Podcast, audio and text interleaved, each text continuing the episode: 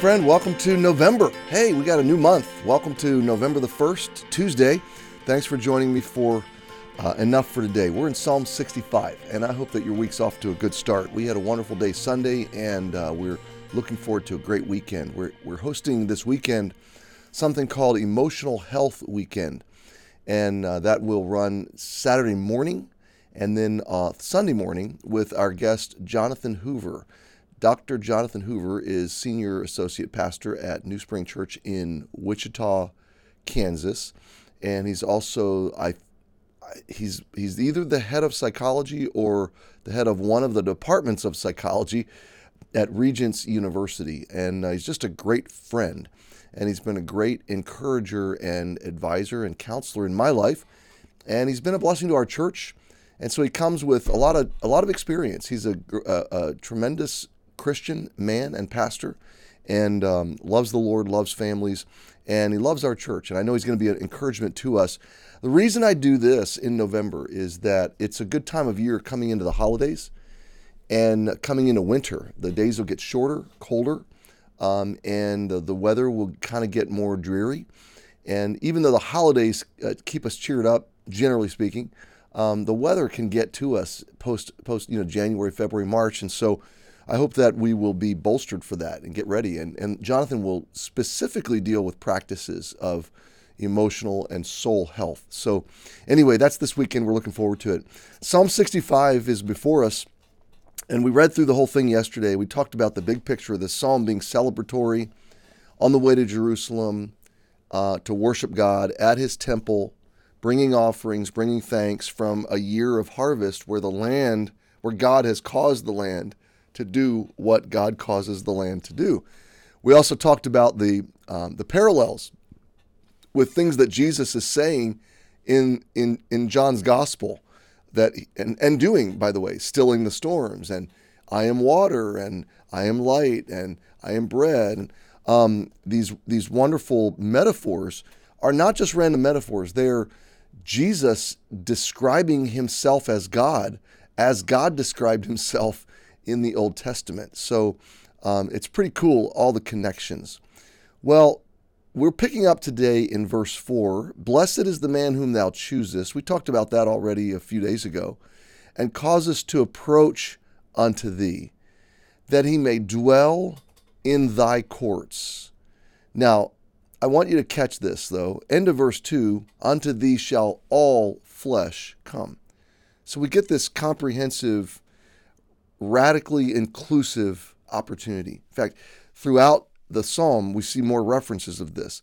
Uh, verse 5 You are the confidence of all the ends of the earth, of them that are afar off upon the sea. So, anybody, uh, all the people of the earth can have access to God through Jesus, uh, having their transgressions purged and, and their sins resolved.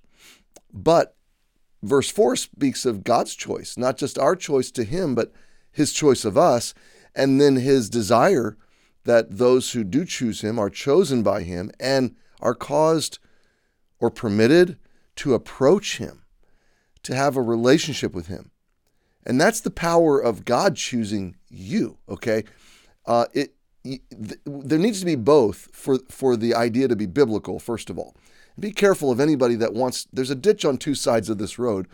The one side of the road emphasizes God's choice to the neglect of man's choice. It's you'll hear some people talk like nobody even has a choice. There is no such thing as will in the matter. God predetermined, um, and and that's that's determinism. That's that's the idea that God doesn't permit any kind of decisional uh, capacities in humanity. But that contradicts so much of His Word, where he invites a decision, legitimately invites a decision. And the verbiage is not in any sense that he is playing or toying with mankind, that he's somehow in his providence and his sovereignty and his predetermined will has permitted some space, some uh, some granted latitude for um, for men to be able to be decisional without encroaching on his sovereignty, without encroaching on his uh, eternal purposes. So on one side of the road, you have determinism, which is God predetermining everybody everybody's decisions.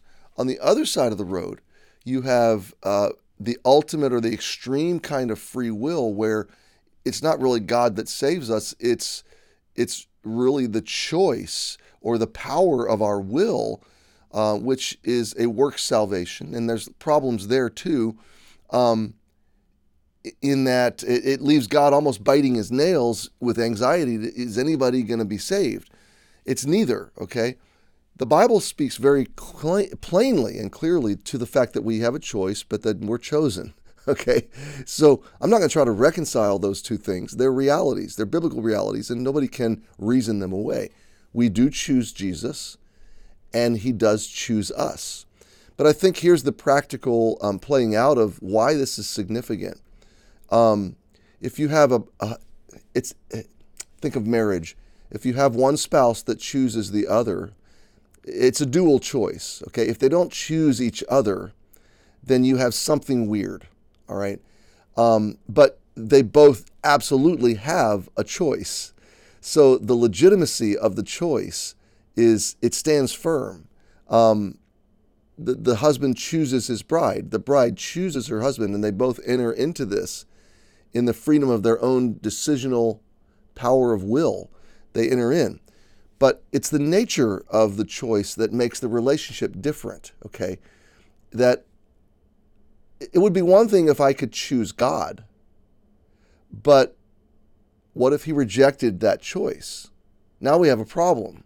And now just me choosing him um, does not grant access. Um, he does not have to recognize my choice. But his promise is in Scripture is everybody that chooses him will be chosen. Okay. And that's a beautiful picture because everybody that comes to God in faith through Jesus is chosen by God, by Jesus, and granted 100% full access. And that's why David says, We are caused to approach him, that he, the man, that you and I may dwell in thy courts.